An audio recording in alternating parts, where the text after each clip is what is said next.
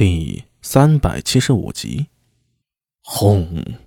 碎石击射，烟尘滚滚。待烟尘散去，地面只剩下一个深不见底的洞穴了。跑了！一名太史官看着地面多处的探洞，嘴里发出懊恼的哼声。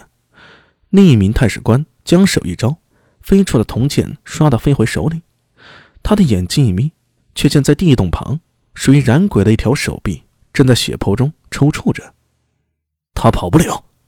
太阳出升，清晨的阳光照进不良人的公谢庭院，墙面绿植反射着金色的光晕，一片生机勃勃。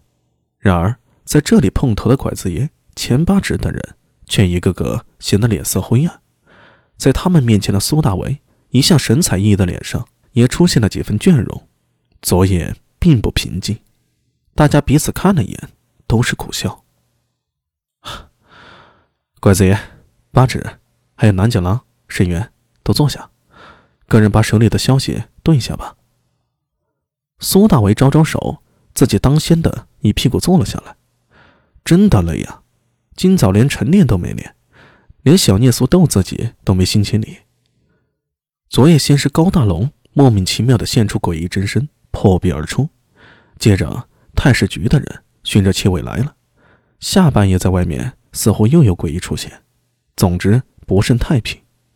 苏大为怀着心事，几乎都没怎么睡，在心里反复推敲着案情。现在就等大家的情报聚起来，看看能不能理出一条清晰的线呢。拐子爷，你先说说看。那个邓健，我查过了，他是规划人。规划人。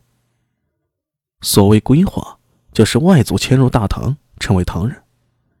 拐子爷继续说道：“邓建一家原是高句丽人，贞观十三年，随父迁来大唐，在长安做生意。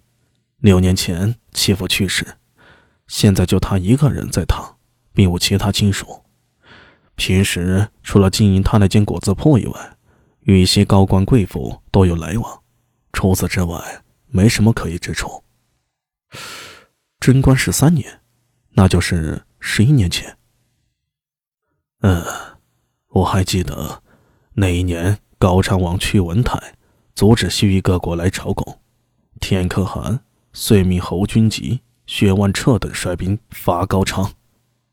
我们打高句丽是贞观十九年吧？对，是十九年。贞观十一年的时候，高句丽人并不畏服我们。邓建一家为何规划入唐？苏大为问道。这拐子爷难得老脸一红，这点我却未查到，回头我再查查。也就是说，这个邓建和新罗百济使者一样，来自于朝鲜半岛。苏大为。拿起桌上的毛笔，蘸了点墨汁，在纸上画了个圈。新罗的使团，高句丽的邓建，百济道琛，还真的是一台大戏啊！阿阿弥啊，你在说什么呢？钱八指耳朵不好，有些没听清。哦，没什么。对了，八指，你那边有什么发现？钱八指精神一振，舔了舔嘴唇。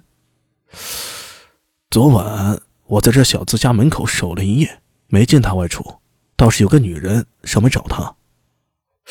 这，苏大为哭笑不得，该说啥呢？说这个是看脸的事件吗？就算只是规划唐人，因为生得俊俏，就有那些贵妇主动上门。哦，对了，找他的是哪家贵妇？啊？是越王府法曹贺兰越氏的婚家，英国公武士霍的大女儿。武顺，就是他。苏大为一时不知说什么了。难道武顺跟着邓建真的有什么？新罗使团，邓建，武顺。苏大为用毛笔在纸上草草写下这几个字，然后用线条连在一起。对了。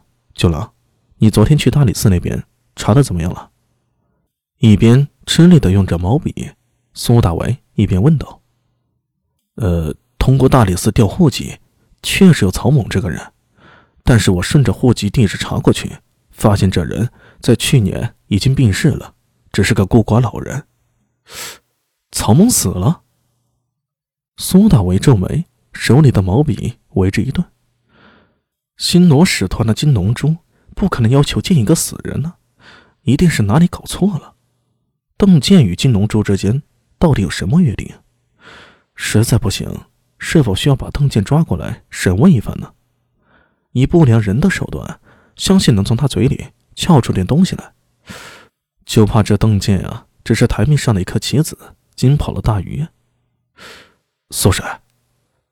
就在这时，南九郎抬头唤了一声，苏大为向他看去，只见南九郎白净的面皮上涌起了一阵羞红。